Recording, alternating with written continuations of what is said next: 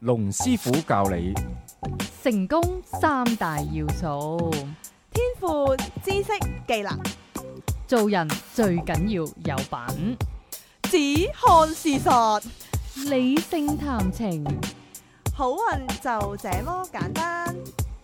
認清黑心男等價交換， ，lap L A P 技巧，一個講感情技巧、人生方向嘅節目。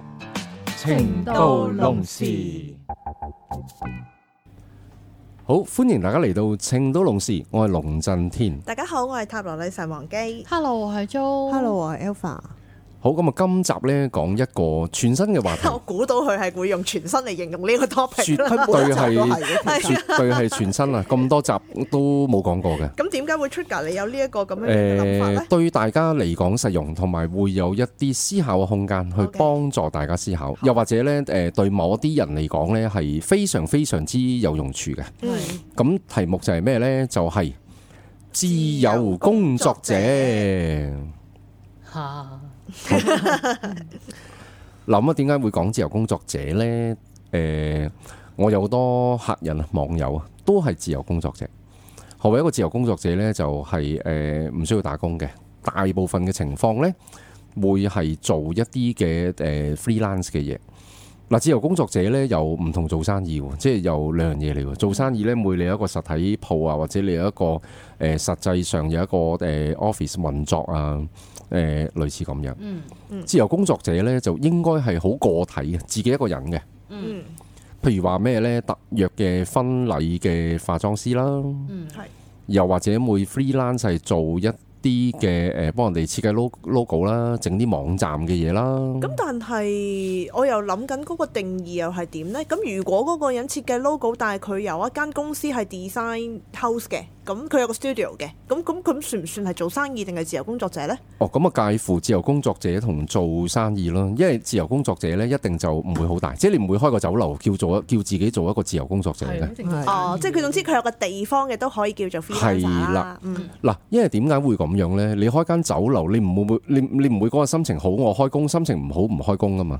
你每日你都要係被逼你要去嗰個餐廳，咦咁似由講緊我朝嘅心情到晚啊嘛。開工啊！咁但係自由工作者得嘅喎，嗱我就絕對係一個自由工作者啦 係。如果一個 definition，相信都冇乜人會誒否定呢樣嘢啦。係諗我誒呢個禮拜呢，啊個 mood 我去到旅行啦，我每禮拜二我就買一張誒 Fan Fair 出嘅機票。態度就就去呢、個誒 Bangkok，我去玩三日都得嘅。係咁有時我都會落不嬲，我都會去澳門食下嘢呢。我好即興嘅喎，嗯即係會唔會就係誒同我朋友食完早餐，誒啱個大家都得閒。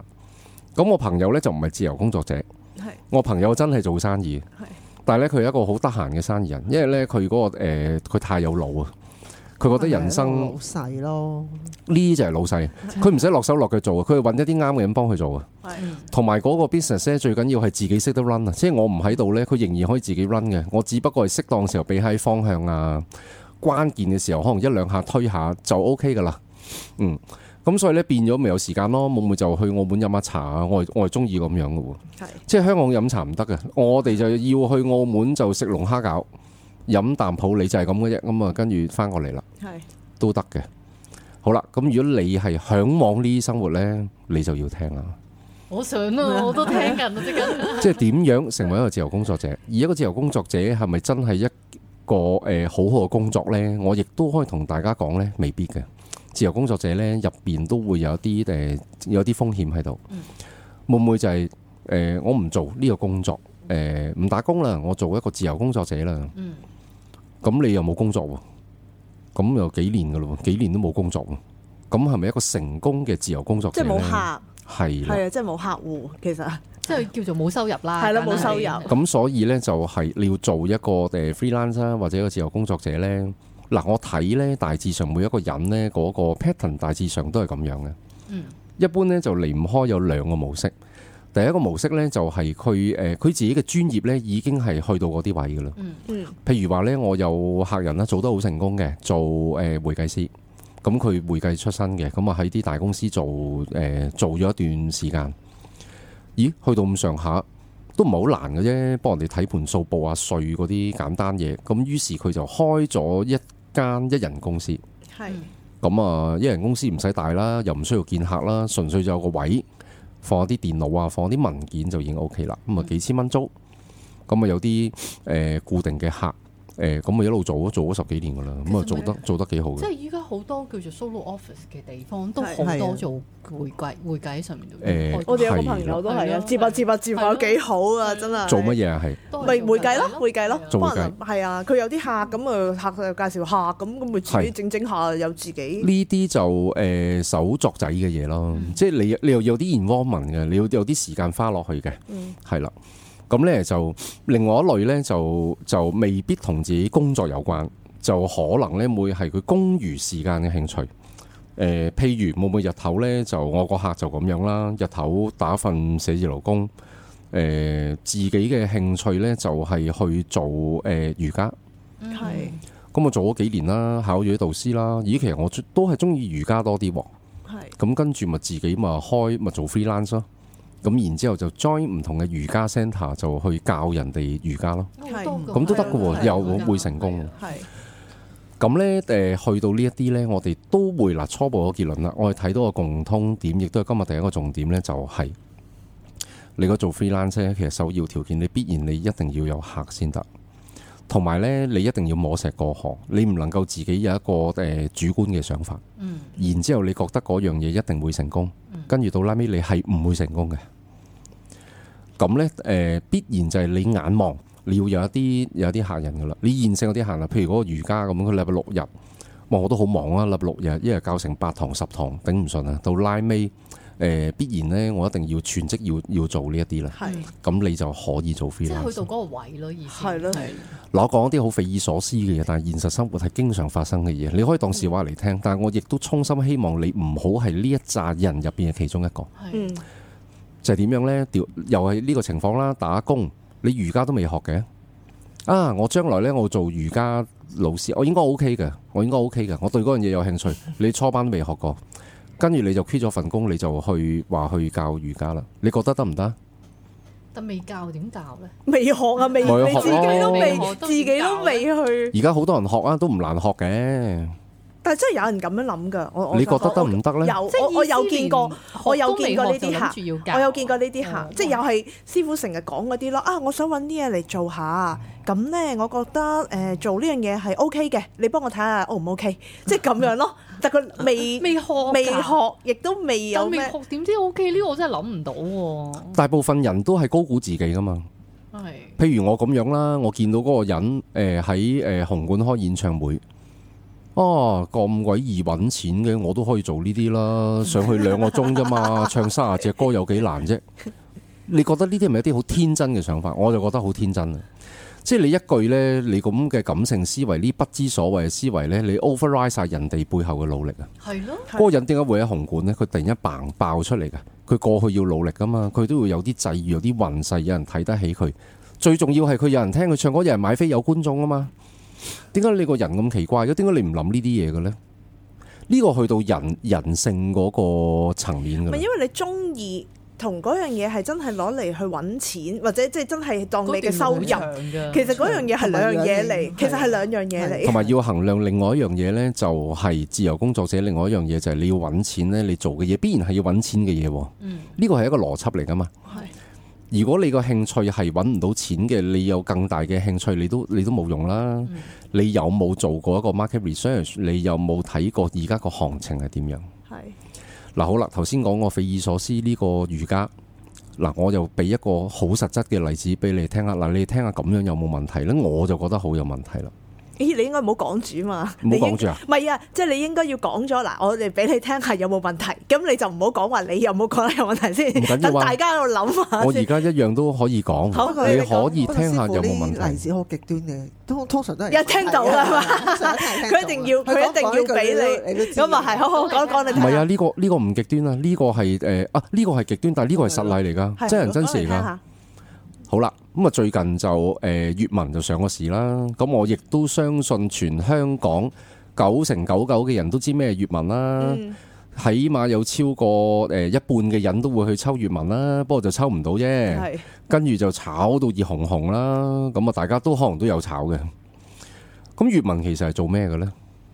係咯，閱我讀咯，我一路讀都想書網嚟噶，一路都想問我知香港有幾多人問我去讀書啊？唔好係香港噶啦，呢個大陸噶啦，都咁好啊多由以下就由阿其實 Alpha 主持兩分 鐘認識粵文。係係咯，粵文都炒晒啦，有乜好認識唔啫？係喎佢嘅 background 係係佢咯，個 background 其實咪騰訊分出嚟嘅一個字一節個啦枝嘛節，阿仔其中一個騰咧。訊嘅親係親生仔啦，咁親生仔嚟嘅，就係佢真係分出嚟嘅。咁根據佢網上邊睇咧，就係話佢誒誒閱讀瀏覽率有幾有好高啦，跟住仲要係有一班穩定。我最最 impress 佢，佢話俾我聽，佢係真係有一班穩定嘅客，係每一日都會上去，仲要有埋每一日上去有幾多分鐘，即係每一日主主動上去瀏覽瀏覽嘅人。嗱呢個網站咧呢，，絕對係 result oriented。係。係啊，何 result oriented 呢？有幾多個讀者上線幾多分鐘，你就可以分到幾多錢。哦，咁幾好喎！你有好好你你冇打好合算，理啊你我覺有得打算開啊？我絕對冇啦佢嗰個模式收費模式係其實佢佢譬如啲作者自己抌抌佢嘅作品上去啦，跟住佢可你可能睇啦，你有興趣睇啦，可能睇到三十幾章，咁佢就開始要收費啦。哦，我見到啲人好誇張㗎，咁因而為真我係有人俾錢嘅我想了解呢只誒股票呢，我真係 download 咗誒粵文嗰個 apps，係 QQ 閲讀啊誒、，QQ 閱讀真係呢，有作者係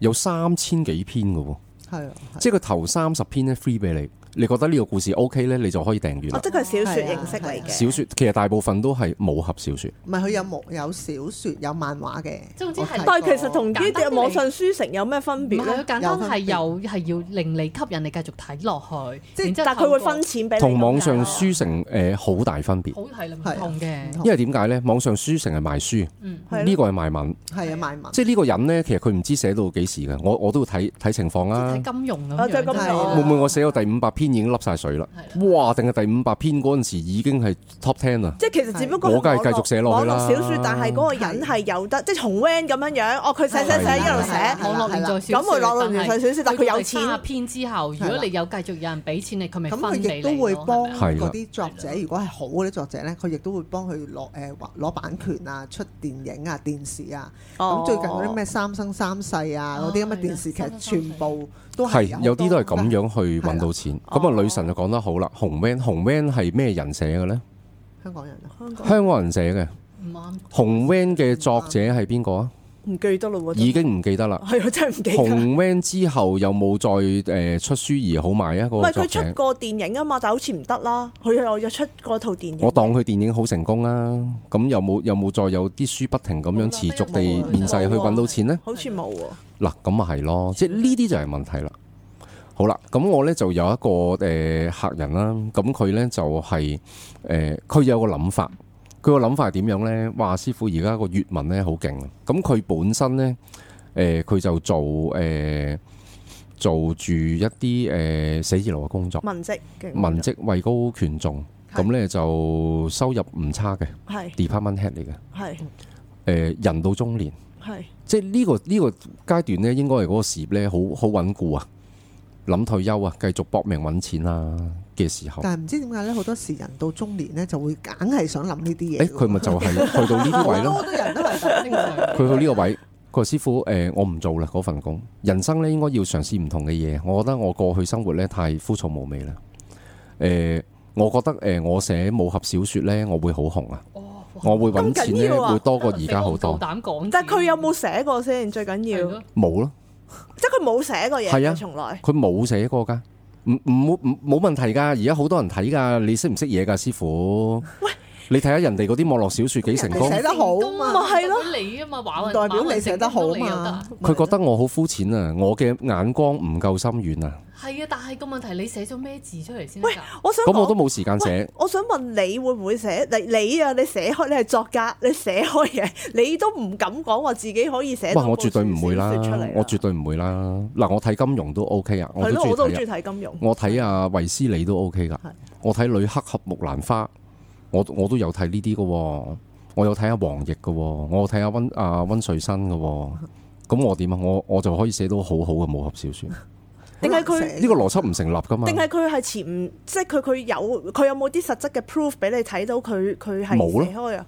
即係佢乜咪都就係一冇個嘅。字都未有咯。即係我我我我會開始寫噶啦，我我會紅噶啦，你放心啦，你唔使同我擔心啊，你都唔識嘢嘅，咁我想問佢嚟揾你做咩咧？我就係覺得咁樣得唔得啦？但嗯係你話俾佢聽唔我我我話你身邊有冇朋友支持你？冇啊，佢哋好反對 啊，我屋企人都好反對啊，話我唔應該係咁樣做，我唔我唔覺得佢哋啱咯。人都要為自己嘅將來而奮鬥噶嘛。係係咯，咯佢自己嘅方我向佢其實只不過係想上嚟，你就佢就誒、呃主觀願望就諗嗱住你好贊同佢。咁我嘅分析呢，我覺得冇問題，即係你覺得自己紅呢，冇問題㗎。咁你紅咗先啦，你紅咗先 quit 份工啦，你你咪利用會唔會你公餘嘅時間，你係咯慢慢你寫下先咯，係啦，你寫啲試讀嘅先啦。嗱，中間會唔會亦都有一個潛藏更深層嘅一個意義喺入邊呢？係咩意義？就係佢知自己都唔紅啊，佢唔敢寫啊。佢接受唔到，嗱，如果我寫完唔紅，然後大家話：喂，你應該留翻而家份工啦。佢個人生咪咪好糟糕咯，哦佢係㗎咪、覺得佢咪覺得係咁樣咯。夢想破滅啦啊 嘛，大佬。你你所以接受唔到就嗰下係夢想破滅。做生意嘅人都係咁啦，開酒樓未開過酒樓，又覺得自己會好掂噶嘛，唔敢去問人噶嘛，然之後自己就賭一百幾十萬落去，搞好晒啲嘢先至咁同啲朋友講嘛，但因為係驚啲朋友反對啊但嘛。我想講啲嘢永遠掂唔掂，唔係你自己覺得掂唔掂噶嘛，因為你啲嘢係俾人哋係啊，我去成去用，日或者人我哋成去日食，都係咁或者講係 咁啊，永遠係嗰個人話你掂，你先好諗下自己係真係掂先 咁。我呢樣嘢呢，誒、好多人好憎我，唔同意我嘅，就係、話我太過 result oriented。所以你點解唔睇個過程？我唔使睇過程，我淨係睇個結果嘅啫。即係你話嗰樣嘢係得嘅，你就要有啲誒實質嘅嘢話我聽。你話嗰個男人好愛你嘅，你就要話我聽嗰個男人對你做過啲乜，唔係個男人同你講乜啦。我早兩日我就有個客揾我做感情諮詢呢，識咗嗰個男仔一個禮拜，個男仔已經拖手啦，佢又覺得佢哋係 OK 嘅。咁有乜咁 OK 啫？你又去過邊咧？啊個男仔做過咩呢 t o u c h w o o d 講句，你有冇出過事而可以睇到個男仔？譬如 t o u c h w o o d 你入咗醫院啦，嗰、個男仔佢點樣呢？嗱，我啲客亦都係咁樣，開頭拍拖好地地嘅，誒一入到醫院出事啦，誒、入咗醫院個男仔呢 WhatsApp 全日都冇句，咁啊淨係誒第二日問佢你翻咗屋企未啊？咁你咪由呢事你咪睇到嗰個男仔係咪緊張你咯？咁我呢個客都係咁啦，你由佢所講嘅事，你已經知呢個人得唔得啦？林會佢真係寫咗從此好紅呢？誒、有可能，但係個機會唔係咁高啦。第二就係你會唔會你真係做咗你紅咗，你先至去部署你下一步。嗯。另外一樣嘢啦，粵文有冇啲好出名嘅香港嘅作家可以入到去大陸市場呢？咁呢啲係盲點嚟噶嘛？咁點解你完全 ignore 晒呢啲嘢？哦，佢咪就係覺得，因為而家話掂啊，呢、個 market 冇香港 人啦，就所以係咧我啦呢個咁咧樣。誒，亦都去到一個誒思維，我覺得好緊要。即係如果你要做一個自由工作者咧，事先你必然你要分析嘅，你唔能夠因為你自己主觀嘅願望，誒、哎我覺得嗰樣嘢得嘅，如果推翻誒、有好多誒、有問題嘅嘢，咁我覺得應該係咁樣。即係你一定要係誒、呃落實地踏實地，你有啲嘢你做咗啦，而你係誒、呃覺得嗰樣嘢 OK，真係有啲眼望嘅嘢翻咗嚟先去做。咁另外第二樣呢，嗰、個誒、個自律性好緊要，我覺得，係因為好多時呢，冇冇人再監你噶啦，你又唔使準時翻工，又唔使點樣。咁我自己係點樣呢？誒、我都要有一個翻工嘅模式嘅。我有一個翻工模式呢，就算我好得閒都好啦。我自己嘅底線呢，我唔會瞓到一點兩點，我唔會嘅。即係除非真係前一日玩到好夜，但係誒、近年都少。咁呢，我就會點樣呢？我就最緊要就係要食到早餐，即係呢個就係我 set 俾自己嘅一個底出線。十點啊？ 11十一點前我要去，我要我要食到早餐。咁呢，就咁你個人，即係你又唔使話一定要七點幾起身嘅，我覺得亦都唔需要咯。係咁變咗你個時間會唔會有可能就會係正常啲咯？誒、食飯啦，大家食飯，我都會食飯嘅，即係會唔會會唔 會去到點誒、點零鐘啊，十二點零兩點零啊，即係大約呢時間你都你都要食飯嘅。係咁呢就自律性好強啦。如果唔係就有好多嘢呢，我覺得你自己一個人呢就做唔到。同埋會唔會啲嘢有冇人話俾你聽？你嗰啲嘢係誒做得啱唔啱？係因為如果自由工作者呢，其實最大最重要嘅一樣嘢呢，就係去到誒、呃 marketing 好緊要。係你會唔會好恰當地去宣傳自己？你點樣去宣傳自己呢？呃用咗咩方法，而佢方法個效果點樣呢？誒呢一樣嘢，我覺得都係好緊要。其實呢個係一個個人品牌嚟嘅，你只係諗下點樣樣去經營你自己個品牌。另外有一樣嘢我諗到嘅係乜嘢呢？有一樣嘢就係呢，有好多人都想做自由工作者，但係呢，佢對於收錢呢一樣嘢呢係好有障礙嘅。係啊啊意思就係呢哦呢啲都會係一係個啦，問呢題。一樣嘢呢係真係需要自己調整嘅。意思就係話，其實個錢啊，真係由個市場去定義，唔係你去諗你哦係收幾係多。呢個都即係係我一直係咁樣因講。為有啲人呢，佢又覺得，誒、哎我都係試下玩下，你都唔認真對待呢一件事嘅時候，你自己唔敢去收嗰個錢。其實我成日都覺得呢樣嘢係能量交換嚟噶嘛，即係哦，OK，你有咁嘅你唔能夠服務唔敢收嗰個錢㗎。當你做咗嗰個專業呢，你就要尊重翻自己㗎啦。係咯，你永遠都係覺得唔收唔需要收錢，或者你唔值得咁貴嘅，咁你永遠你就去唔到嗰個位。係所以我都係噶，我誒、呃其實所有嘅收費我都話由個市場決定噶嘛。嗱，如果我而家收感情諮詢，誒五十萬十五分鐘都得噶喎。咁我關鍵有冇人會嚟呢？咁梗係冇人嚟啦。咁又或者啦，會收一個誒好平嘅價錢，哇！啲客呢排到出年，誒咁我就覺得係時候又要調整個價錢。係所以咧，誒、有好多時都一定要有一個誒、客觀嘅一個審視，同埋咧自己就諗咯，冇自己係有一個自由工作者嘅一個誒、精神，或者係一個抱負，即係你自己個諗法，嗯你去唔去到嗰個位？嗯我發覺大部分人有一個誒、天大嘅誤解，天大嘅誤解。呢個誤解係咩呢？其實佢係想逃避佢而家份工作啫嘛。佢而家翻寫字樓工，朝九晚八，成日俾老細鬧生不如死。哎呀，我就要誒做自己工啦。咁呢兩嘢係唔拉更係㗎啊，或嘛。者啲人係啊係嘅啊人際關係係唔 OK 啊，又成日有是非啊，咁樣就覺得，哎呀，逃不避如我自己一個咗啊人去做仲好啦。咁我有樣部分客就咁樣啦係。哎呀，誒、我我我要我要做，咁你你做咩呢？都未諗到。誒、哎唔緊要啦，我跳咗出嚟先啦。誒、咪有嗰啲似乎合理嗰啲解釋咯，船到橋船到橋頭自然直啊，行上山啊自然有個士多啤梨會跌落嚟啊， 嗰啲咁嘅嗰啲咁嘅成語呢，喺腦海不停就出現啦。嗯，但係咁樣其實係一個萬分危險嘅一個諗法嚟。係，但個問題係因為咧，如果你咁樣樣逃避咗嘅話，其實我想講咧，打工咧有打工嘅好嘅，因為咧嗰嚿嘢咧唔係你自己噶嘛，到拉尾你真係冇乜所謂啦，你咪蝕你錢都唔係，蝕錢又唔係你，咩都唔係你，又又可可以以 hea 啲，你中意啊 hea 啲。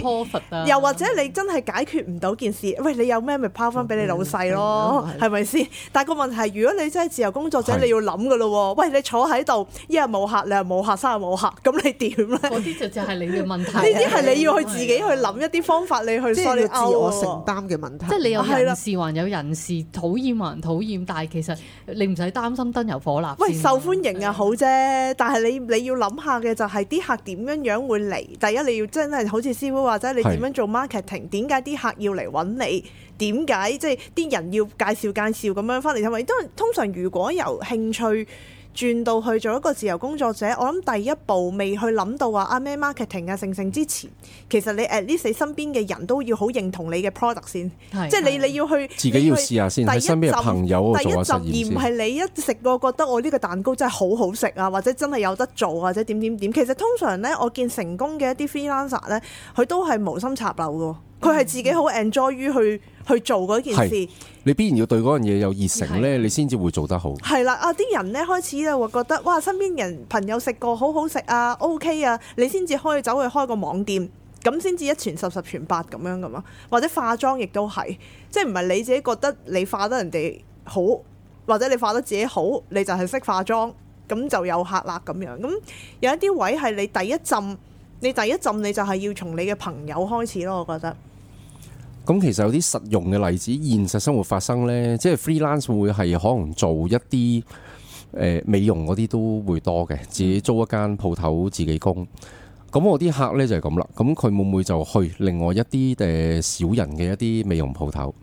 咁呢就佢當係自己 business run，即係嗰個老闆係請佢做嘅，係但係冇員工，可能都係得佢一個，最多頂多加多個收夾咁樣嘅啫。係佢咪幾多錢租？了解點樣去吸客，點樣去幫公司揾錢。如果佢做三四年，呢一間公司都做得住，而且賺嘅錢越嚟越多，咁佢咪有信心自己開咯。係係係咁入邊有共通點係咩呢？其實都係你必然有啲實質嘢你做過，而嗰樣嘢真係揾到錢，而有一個理由去誒、誒 justify 你去轉為一個誒自由工作者。嗯咁咧就當然啦，如果你個經濟突然之間大逆轉啊，生意唔好，咁呢個就另外一樣嘢我哋去睇啦。但係萬變不離其宗噶啦。如果你話要做一個 freelance，即係最重要。誒、開頭你對嗰樣嘢有興趣，你揾誒、呃適合嘅嘢你要去做。第二樣呢，嗰、個、呃、marketing 呢好緊要。第三樣嘢必然磨石過河，真係唔好誒為咗逃避你日頭好辛勞嘅工作。大部分都你個盲點噶啦，好辛勞，跟住就話誒、呃不如揾啲嘢搞下啦，搞乜又自己又唔知嘅喎，誒係萬係萬分危險嘅事嚟。嗯，好咁啊，今日節目時間差唔多，我哋下個星期同樣時間再見。拜拜拜。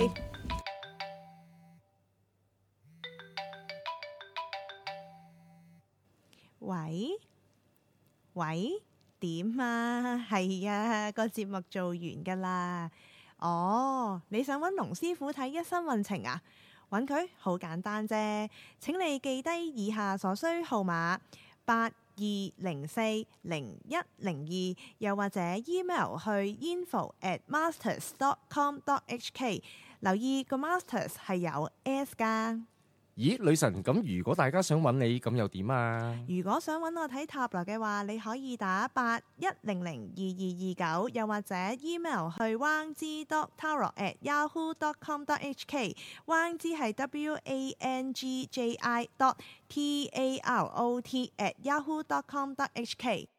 好，希望可以好快見到你啦。下一集情到濃時再見。